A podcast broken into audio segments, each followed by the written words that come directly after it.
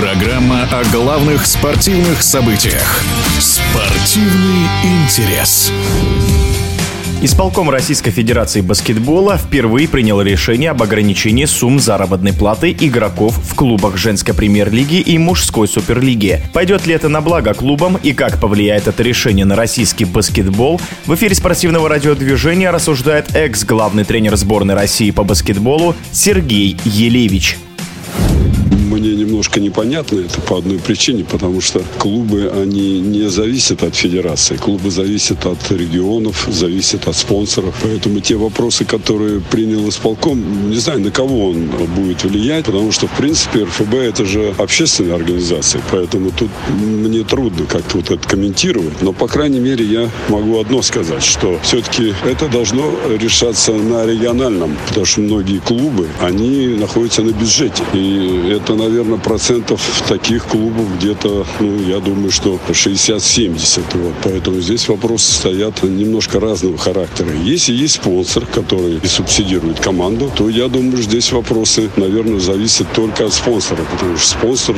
ему решает, кому сколько давать, и они договариваются с игроками, которые, например, хотят получить ту или иную зарплату. Поэтому по возможным ситуациям здесь я тоже немножко не могу понять, как они могут повлиять на это действие. Поэтому это сложный вопрос. Я еще раз говорю, его надо разбирать и надо смотреть. Нам надо тоже э, понимать и принимать те решения, которые, в принципе, подвластны самой федерации.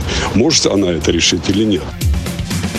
Чемпионат должен проводиться как минимум 16-18 команд. Только тогда мы увидим ту поросль молодежи, которая будет у нас потом замыкать те позиции, которых сейчас не хватает. Потому что мы ушли от иностранцев. То есть это стечение тех обстоятельств, которые все-таки нас заставляют это делать. Но мы все равно их набираем. Но набираем уже не того качества. Лучше разыграть своих игроков, чем брать игроков, которые примерно одного и того же уровня. Позицию, которую мы хотим понять и которую хотим закрыть, она не обладает тем приоритетом, приоритетом, если мы будем воспитывать свою молодежь, которая будет то же самое рваться не только в элиту вот этих команд, но и в элиту сборных команд, потому что у нас все-таки много сборных команд, которые имеют возможность выступать по возрастным категориям. Поэтому я думаю, что от этого тоже очень много зависит. Сейчас идет смена поколений. Я был сейчас на спартакиаде здесь в Москве у нас и видел очень хорошую поросль, которая воспитана и в Казани, которая воспитана и в Новосибирске, которая воспитана и в Москве. Поэтому я думаю, что даже в Барнауле и в Башкирии там я вижу, что есть игроки, которые, в принципе, могут сейчас закрыть те позиции, которые мы там ждем и плеймейкеров, и вторых, и третьих номеров, и тяжелых фордов, и пятых.